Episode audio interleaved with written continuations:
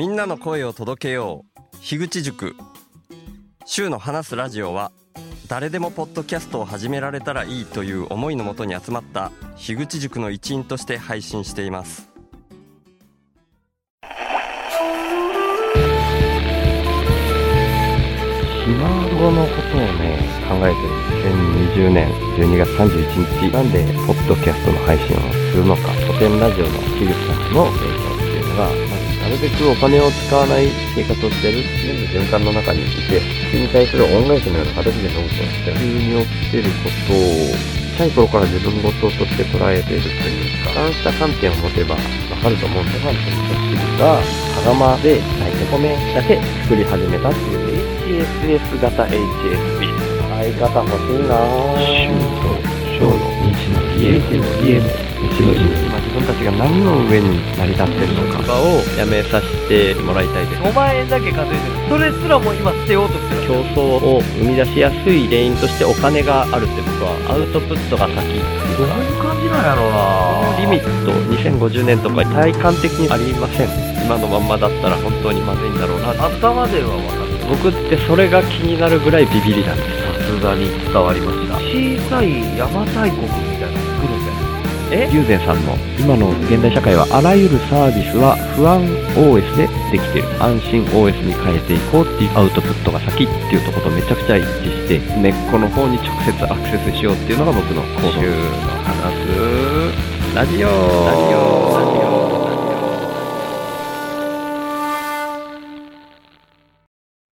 優柔不断ってあるじゃないですか。はい、ちょっと、ケイジ君っぽく喋りましたけど、優柔不断っていう言葉、優しく、柔らかく、不断。不断はちゃんと言えてないな。うーん、断じていない。かな。うーん、偶辞書で今見たら、優柔不断。ぐずぐずして物事の決断が鈍いこと、またその様ってなってますけど、この優柔が優しく柔らかいって書くだけで、優柔はぐずぐずしている様って書いてるんですよね。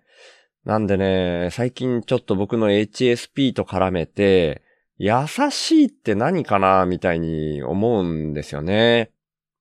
これなんか自分で言うとちょっとあれですけど、優しいですよねとか、うん、言われることまあまああるんですけど、僕の中ではもう根っこにあるのはただただひたすら HSP ビビリなので、だから、うーん、なんでしょうね、優しく、うーん、要は、相手に対して強く出れないみたいなのが優しさと捉えられてるみたいな感覚もあって、まあ自分としても優しくしたいなみたいには思ってるけど、これは本当の優しさなのかみたいなことを考え始めるとわかんなくなっちゃうんですよね。これは、これ、利己なのか、利他なのか、みたいな話と自己中心的利他みたいな話とも絡んでくるような気はするんですけど、なんでこう優柔不断の話から始めたかっていうと、毎回この冒頭で何喋ろっかなみたいなのがはっきり決めらんなくて、意外と時間かかっちゃうっていうところからこれを話そうかなって思った次第です。でもね、この決断することができない、あ、不断、後半の不断に関しては、その偶辞書の方では、不断は決断力に欠けていることってなってるんですよね。でも、断ち切るって書いて、決断、うん、決める、断ち切る力、決断力ですよね。でもこの決断っていうのもそういう意味では、何かを断ち切ってとか、決めて断ち切ってっていう意味では手放すっっていう風に 紐付けられなくもないけど、なんかちょっと攻撃的な感じがするんですよね。だから、ある意味で何かを捨てるみたいなのも、手放すみたいなのも、そういう、これ程度の差だけど、そんな側面はあるんだなって思って、もう全部に対して優しいだけだと、こう、なんていうか何も動かせなく、何もじゃないけど動かしづらくなる側面もあったりして、だから僕の HSP は HSS 型っていう好奇心旺盛なところがあることで、こうやってなんだかんだで踏ん切りついて、ポッドキャストを発信できていることとか、それは僕にとってはもう本当に幸せなことでしかないなぁなんて思ったりしております。はい。そんなような 感じのところで行きましょう。週の話す、ラジオ。話すは手放すの話す。優柔不断で何話すかっていうのを考えてるうちに別のこと考え始めちゃったりもしてて、こんな話もしてるんですけど、HSS 型じゃない HSP の人は大変だろうな、みたいに勝手に思ってしまいます。はい。今日は2024年1月25日木曜日。時刻はお昼の12時をちょっと回ったところです。はい。まあ、HSS 型じゃない HSP の方も、まあ自分の中でバランス取れる位置に収まっているんだろうなって思うんですけど、まあでも、今の社会の中では生きづらかろうな、みたいに、まあ僕自身もちょっと生きづらいは生きづらいんですけど、まあそれは程度の差とかタイミングの差によって誰に対しても訪れることなんじゃないかな、みたいには思ってますけど、そういう意味で全体的にバランス取りやすい状態をいつも意識してしまいますね。はい。で、今日はですね、週報インプッターさんの方のご紹介、お一人いらっしゃいます。はい。年末年始というか12月1月の最初の方にかけて、すごくたくさんインプットいただいてた、その波はもう本当にさすがに収まってきてるな。収まってっていうか、これ、本当は僕的には収まってほしくないけど、まあでもそういうもんだよなと思ってる、そういうふうに流れを感じているところですね。なんで、週報インプッターさんの方のご紹介がお一人あるのと、年末にたくさんゲスト会っていうのを収録させてもらって年明けに配信したっていう回があるんですけど、そのたくさんとアフタートークでお話しした内容がですね、一応その収録としては続けていて、まあちょっと僕的にはいろんな人に伝わったらいいなみたいな内容も話しているなっていうふうに感じたので、まあ短いですけど、それをちょっとくっつけさせてもらってですね。で、最後にもしかしたらそれについて僕がちらほらなんか言うかなぐらいな、そんな回にさせていただければなというふうに思っております。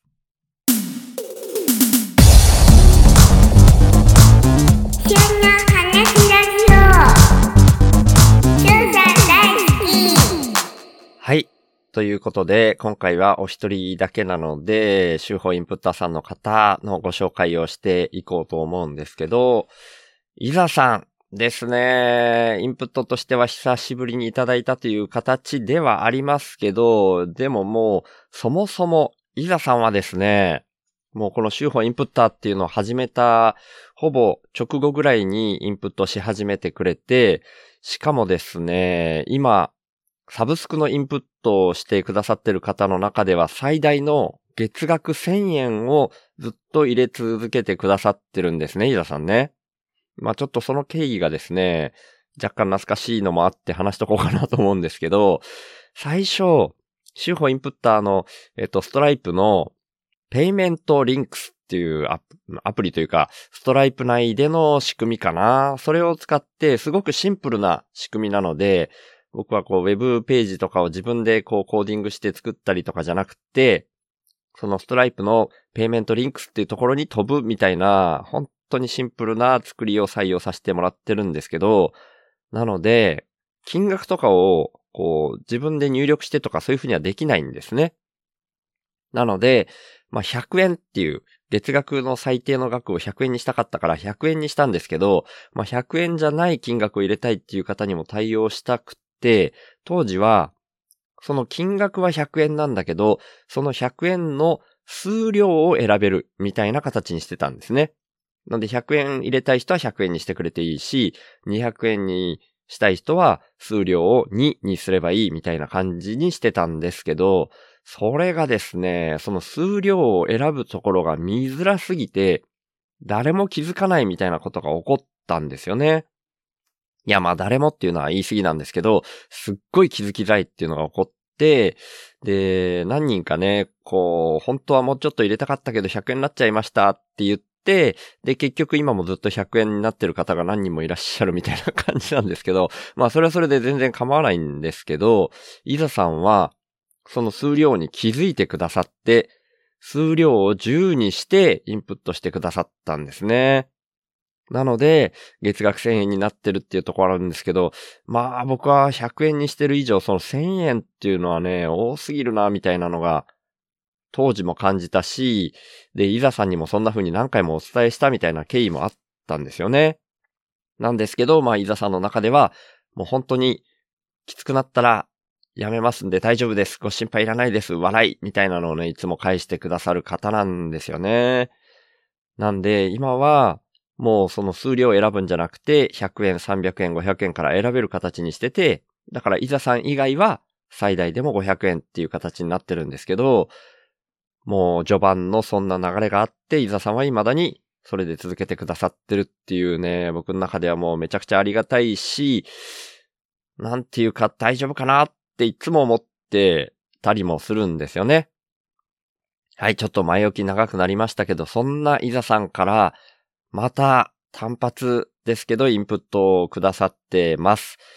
えー1月22日、だから月曜日の時点で入れてくださってるんですね。夜9時22分にですね、週がリアルオフ会に参加するためのインプット窓口、こちらに3000円と2000円、合計5000円インプットしてくださってます。いやーもう本当にね、額が毎回大きいんですよね。額というか、うーん、過去にも Amazon 欲しいものリストで、カセットボンベとかも、3巻セットのやつをかける4でしか送れない、まあそういう商品でもあったんですけど、それを送ってきてくれた上に、チャッカマンと、そのチャッカマンのガスを補充するためのボンベも2つつけてくれるみたいなね、本当にドーンって入れてくれることがたまにあるイザさんなんですよね。でもまあ、ポッドキャストの方も、イザさん、イザの次どこっていうポッドキャストを前に配信されてて、今はもうずっと更新されてないんですけど、そんな流れもあって、こう、イザさんからインプットがドーンって送られてくることなくて、あんまり心配しなくて済んでるな、お互いに自分に向いた動きをやってるな、みたいに、イザさんはいろんなとここう飛び回りながら動いてるイメージだし、ご自身がやられてるカメラマン的な活動も SNS を見てる限りでは元気でいつもやられてるなっていうふうに感じて、お互いに頑張ってるなっていうふうに僕としては感じてるお相手だったんですけど、で、今回はですね、その22日に DM も来てまして、こんばんは。昨日今日で長距離移動があったので、最近の週報をまとめて聞かせていただきました。いい金パレット行くんですね。モーさんが来るからゆっくりお話できるといいですね。僕も行きたいところですが、さすがに厳しいかと思いますので、集まれる皆さんで楽しんでください。 Zoom をつなげていただいて、タイミング良ければ一緒に話せたらいいなぁなんて思っています。はい、本当つなげたら、つなげられたらいいですね。えー、高速は使いますか？名目なんて何でもいいと思いますし、どう使ってもらっても大丈夫ですけど、一応高速の片道分ぐらいにしておきます。サイトから、行く橋って読むのかな？これ。一行二行の行に橋。まあ、福岡のた、あの、パレットの、に行くときの最寄りの出口なんでしょうね。が、5190円との検索結果なので、5000円。まあ、それが、そういう理由で5000円今回、まあ、3000円の窓口と2000円の窓口を入れて合計で5000円にしてくださったっていうことですね。僕も長距離移動するので、下道より高速の方が楽なのは承知しています。眠くなりますが、汗。どちらにしても気をつけていって、そして楽しんできてください。また、シュウさんから、紹介したいことは？と聞いていただけるとは思いますが、それもお手間だと思いますので、特に紹介したいものはありません。としておきます。笑い。暖冬とはいえ寒さは続きますので、どうかお体だけは大切に。また、元気な声を聞かせてください。っていうことでした。いや、もう本当にありがたいですね。で、この紹介したいことはないっていうのは、まあ、宣伝のことですね。宣伝したいことはないんですね。みたいな感じでお返事して、ただこの SNS 投稿をしてもよろしいでしょうかっていうのはお聞きしたんですよ。で、そしたら、あ、投稿の件は忘れてた。笑い。もちろん大丈夫です。聞かれなくてもいいように先回りしたかったんですが、爪が甘かった。っていう風に 書いてくださってて、まあこのやりとりというか、このくだりが面白いので、週報の方でお話しさせていただきますね。笑いっていう風に僕はお返ししました。はい。っていう感じでですね、もう、毎月毎月1000円いただいているのに、それに加えて今回いい金パレットに行くっていうところで、その窓口に5000円インプットしてくださっております。宣伝したいことはないということでした。もう、なんていうか、言葉がね、本当に足りないんですけど、本当に感謝です。ありがとうございますっていうふうにしか言えないんですけど、めちゃくちゃありがたいですね、本当に。で、一応せっかくなので、今までこの3月26日、もーちゃんがいい金パレットに来るっていうのに合わせて、僕が行く、それに対しての窓口に合計どのぐらいになってるかっていうのをお話しさせていただきたいんですけど、MK さんから3000円、ゾウさんから1000円、サチエさんから1000円、で、今回イザさんから5000円っていうんで、合計で1万円になってます。で、サチエさんは PayPay なので手数料引かれないんですけど、それ以外の方は、ストライプから手数料3.6%引かれてしまうので、その手数料を引いて、僕が使えるのは9676円っていう形になってます。本当にありがとうございます。ただ、まあこれでもう十分です。これ以上はいりませんっていうふうにはまだ残念ながら言えない状況ですので、まだまだこちらは募集しております。本当に心から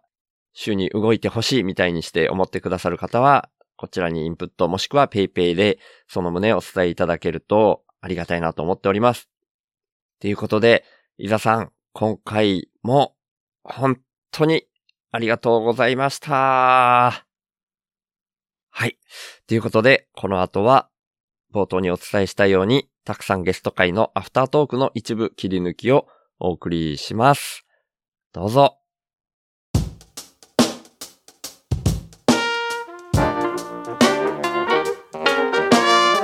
週の話すラジオ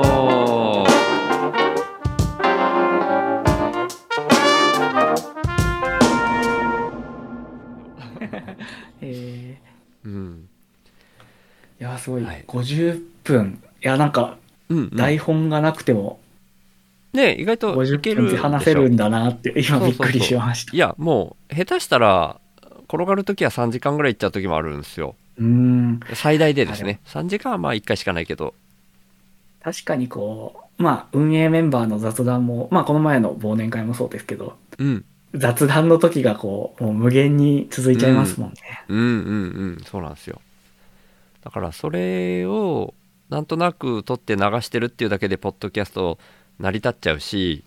うん。でも、それで、さっき言ったみたいな、自分自身でも思わぬ発見があったりとか、でもやっぱ僕の中で一番でかいのは人柄が伝わるとこかな。うん。ううんん、それ最大のメリットですね。うんもうなんか、そうですね、こうこの、なんだろう。話の詰まり方とか考える間とかこみ何かが伝わりそうだなって、今うん日、例えば今日の僕の話とかだとすごいうん。思いました。うん。まあ、多少は間詰めたりはしますけどね、僕も。あの、BGM つければ別にいいんですけど、はいはい。それはもう、なんか、間じゃない、ん？あ、これは間なんだってわかるんですよ、BGM がつけてたら。ああ、要は、なんも、B、僕 BGM つけてないんですよね、その意味で言うと。ほいほいほい。BGM で色をつけたくないみたいなのがあってつけてないんですけど、はいはい。そうすると、ポッドキャスト聞いてると、間が長すぎると、あれ？スマホ止まった？みたいになるんですよ。ああ、はいはいはい。だからそれが悪いなと思って、若干長すぎない程度に詰めたりはします、僕は。うんうん考えてんなっていうのが伝わりすらいいので、うん。うんうん。例えばね、あの 10, 10秒あ間があ、10秒でも長いんだけど、例えばじゃあ5秒が 15秒で、この間は15秒だから意味があるんだっていうことも、まあ、稀にあるかもしれないですけど、いや、全然5秒で考えてるなってことを伝われば十分だなって僕は思うんで、うんうんうん。本当に飽きすぎた時は詰めるって感じですかね、僕の場合は。うんうん。うんうんなるほど。うんでも確かにこう、まあ、始まる前は、こう、あ、何言うか考えなきゃとか、うんうんそれこそ、台本じゃないですけど、なんかう、ん。いっぱい考えなきゃみたいなプレッシャーというか、感情があったんですけど、うんうん。でなんか今日の話を聞いて、まあ特にこう、別にね、詰めればいいやって言われてしまえば、確かに。にそこは気にするところでもなかったんだなっていうのは、こう、うんうん今になって多少こう、ゆ、ゆるく考えられます。うんうんうん。そうなんですよ。一人喋りの時も、うんまあ、未だに僕もまだ、まだね、3年やってるけど、まだ緊張するんですけど、録音し始める時って。っていうぐらいビビりなんですけど、うん。でももう初回とかすげえ緊張してうんうんっていうのはなんでか知んないけど撮ったものをそのまんまもうやり直し聞かなくて出さなきゃいけないぐらいな感覚ちゃんと整理 頭の中で整理されてなかったけどそのぐらいのか勝手な思い込みがあったんですよね。うんでもやってみたらまずは録音しましたドキドキしてましたああとか思いながらでも後から聞いたら出したくない部分切ればいいしうんうんうん。それこそ冷たいところは詰めればいいしってなるんですよね。あ、でもそ、え、それに近いことを、う。んあの、シュウさんから連絡もらった瞬間に考えたことがあって、こほう。う、なんか、あ、出ていいのかなとか、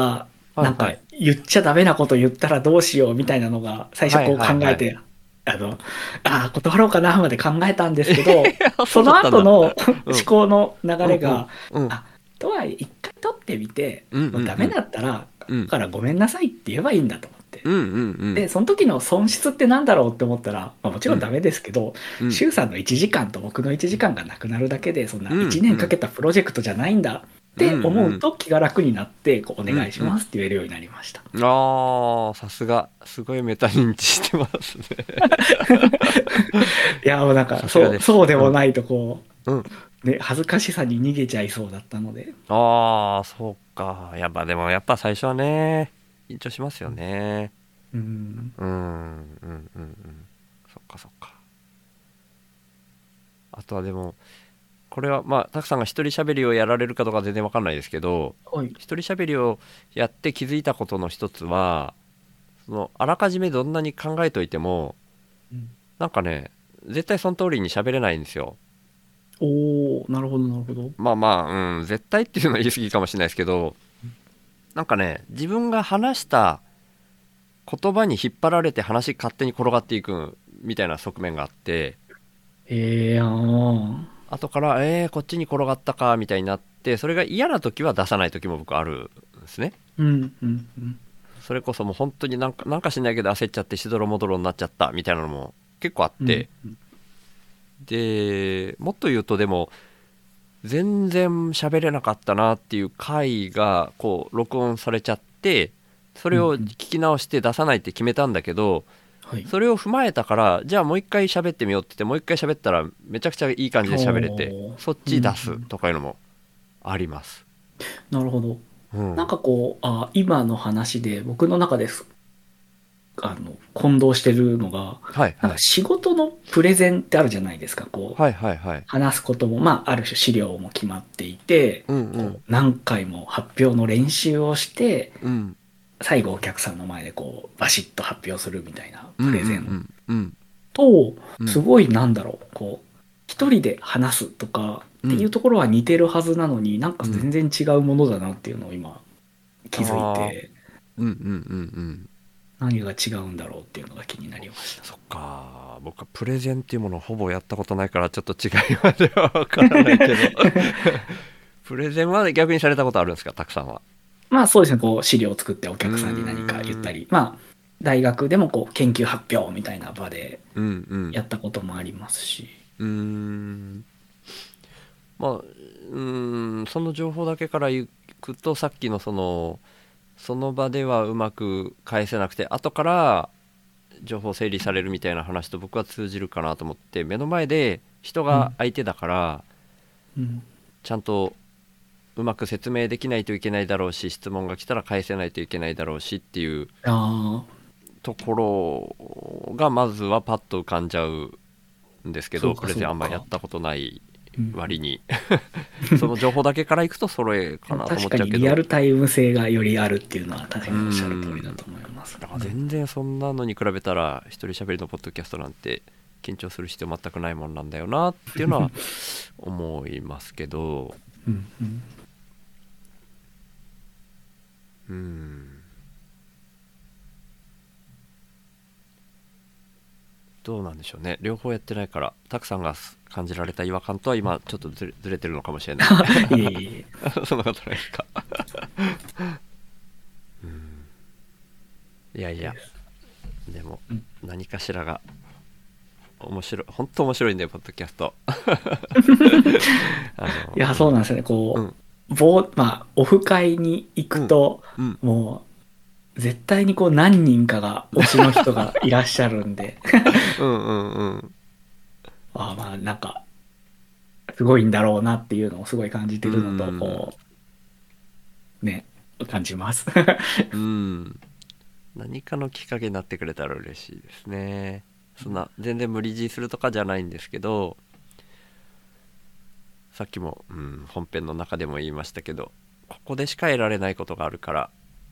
うんうん。ね味わってほしいなーっていうのがやっぱ湧いちゃうんですよね。うんうんうん。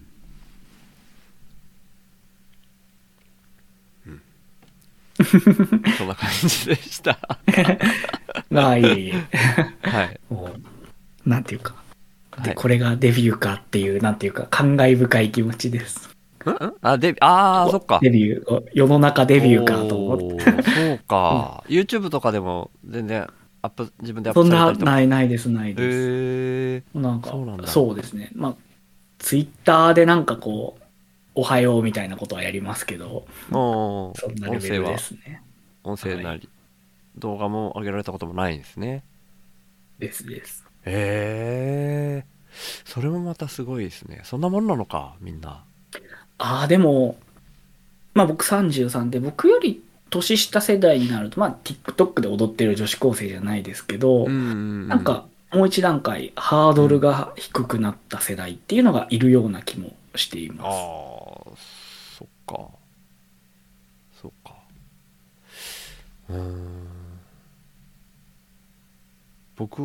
なんか逆に世代で言うと上なんですけどなんでなんだろうな、ちょいちょい上げてたんですよね YouTube とかで。うん。そそんな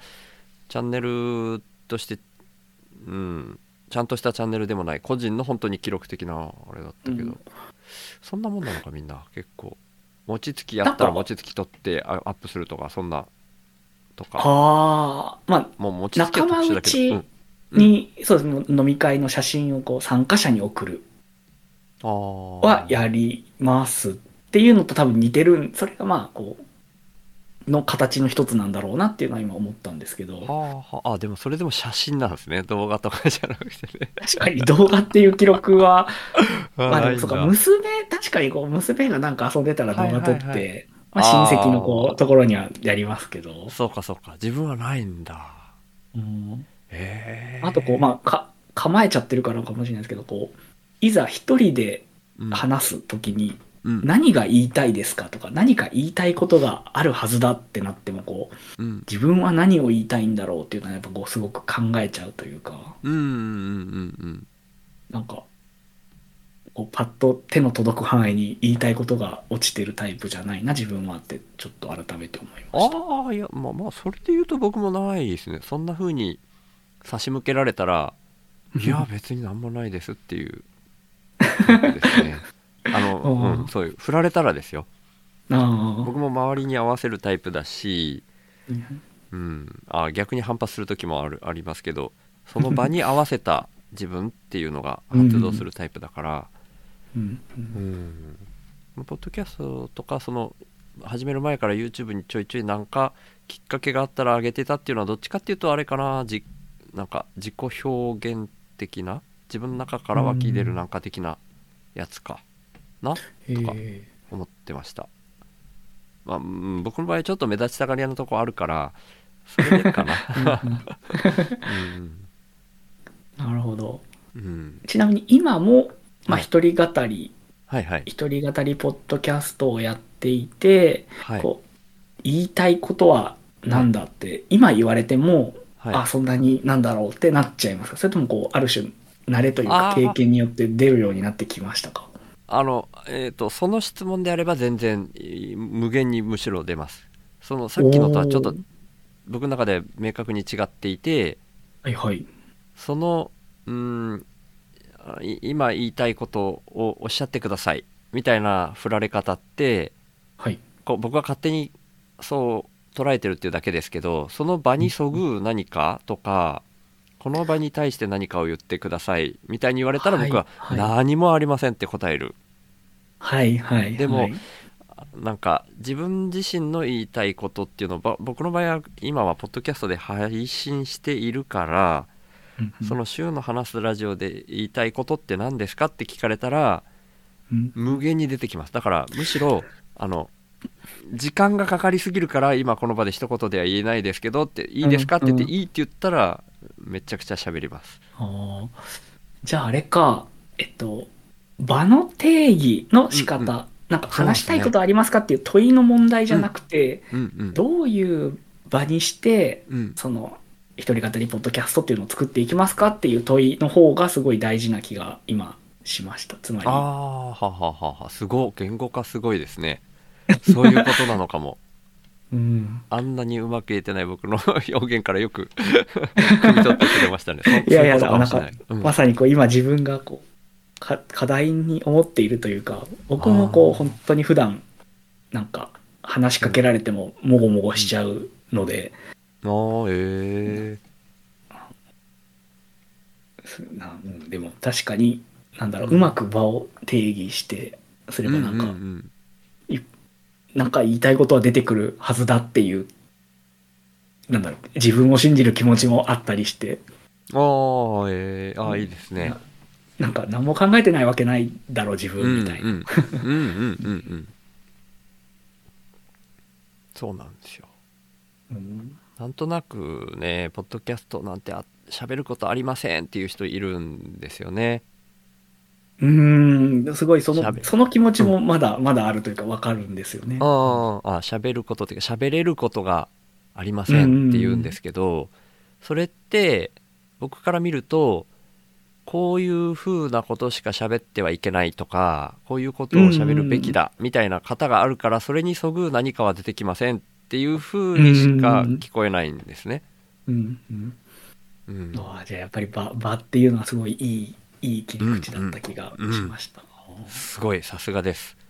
ちちょっとだ出すかどうかは分かんないけどこの部分ちょっとどまだ今ねわあその通りだと思ったけど僕がもう一回人に説明しろって言ったら説明できないからここう 運よく収録してるから後で聞き直します。配信するかどうか分かんないけど。すごい。良さそうなとこだけ使ってください。あーありがとうございますえー、すごいですね。たくさん言語化力が。めっちゃ羨ましい。いやいやじゃあこのぐらいにしときましょうかね本当にね。あはい。はい。すいません本当に。ありがとうごあざいました。いえいえ。はい。はい、じゃあ今日ははい。ありがとうございました。ありがとうございました。はい、では失礼します。はーい失礼します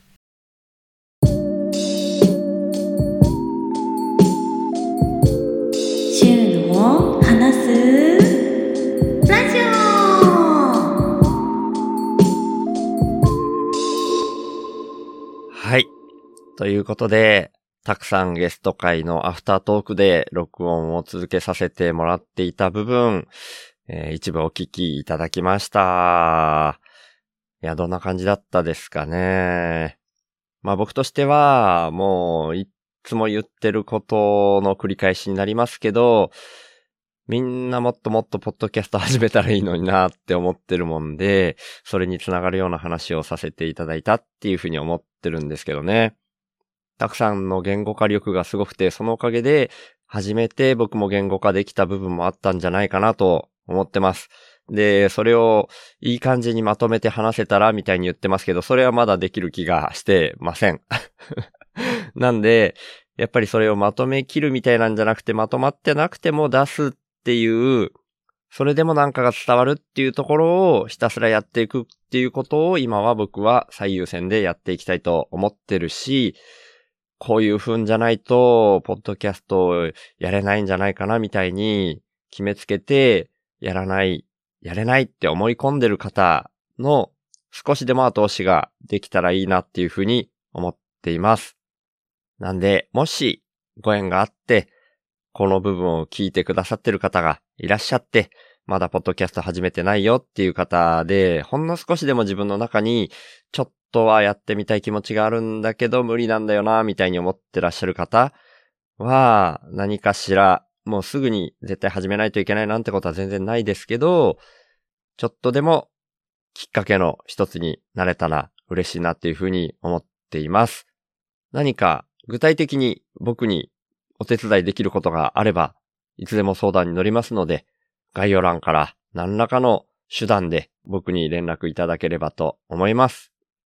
はい。今回はそんな感じで終わっていこうと思いますけど、最後のエンドクレジットの読み上げのところでは、今回また高額でインプットしてくださったイダさんを大きな声で読み上げさせていただこうと思っておりますので、その旨ご了承いただければと思います。っていうようなところで、週の話すラジオ。略して、週報は HSP っていう先天的なビビリとして生まれた僕、週がビビリだからこそ問題の根本原因に意識が向いて、最終的には個人単位じゃなくて世の中全体の問題点にビビリが反応しちゃうこと、それを発信することに僕の生きる役割があるんじゃないかと思って、そんな僕の意識を日々発信する番組です。僕からは今の世の中が滝壺に向かう船みたいな環境問題をはじめとした社会課題が加速度的に大きくなってるっていう風に感じられてるんですね。だから僕がビビりすぎるせいでできたメタ認知っていうか、そこから来る意識と問いを投げるみたいな感じがこのポッドキャストの位置だと思ってます。僕はそんな滝壺に向かう船みたいな状況は間違いなく人間が作り出していることだと思ってて、人口自体加速度的に増えていることもあるし、人間の欲望も大きくなりすぎてるっていう風に感じてます。で、その原因として、人間の欲望を増幅させてしまうような特徴をだんだん強めてきてしまっているお金っていうものが一つあると思っていて、そんなお金みたいな何かが入ってこないと、インプットされないと、自分からもアウトプットを出さないよ、みたいな、交換条件的な、インプットが先な構図も感じてます。だとしたら、アウトプットが先な構図に逆転させることで、滝壺に向かうスピードが緩和されるんじゃないかなって思ってます。で、そんなアウトプットが先っていうイメージなんですけど、生きていくために最低限のことで満足するみたいなのも大事だと思っていて、だから僕はこの手放すをテーマにしてるんですけど、僕は幸せっていうものは相対的なものでしかないっていうふうにも考えてて、人との比較って意味じゃなくて、自分個人の単位で見たときに沈んだ状態からちょっとマシになって浮かび上がってくる。そんな風に幸せってのは心の状態が相対的に変わった時に感じられるって意味なんですね。それだったらどこのどの位置にいても変わらないんじゃないかなって僕は思ってるんですけど、だから原始人であっても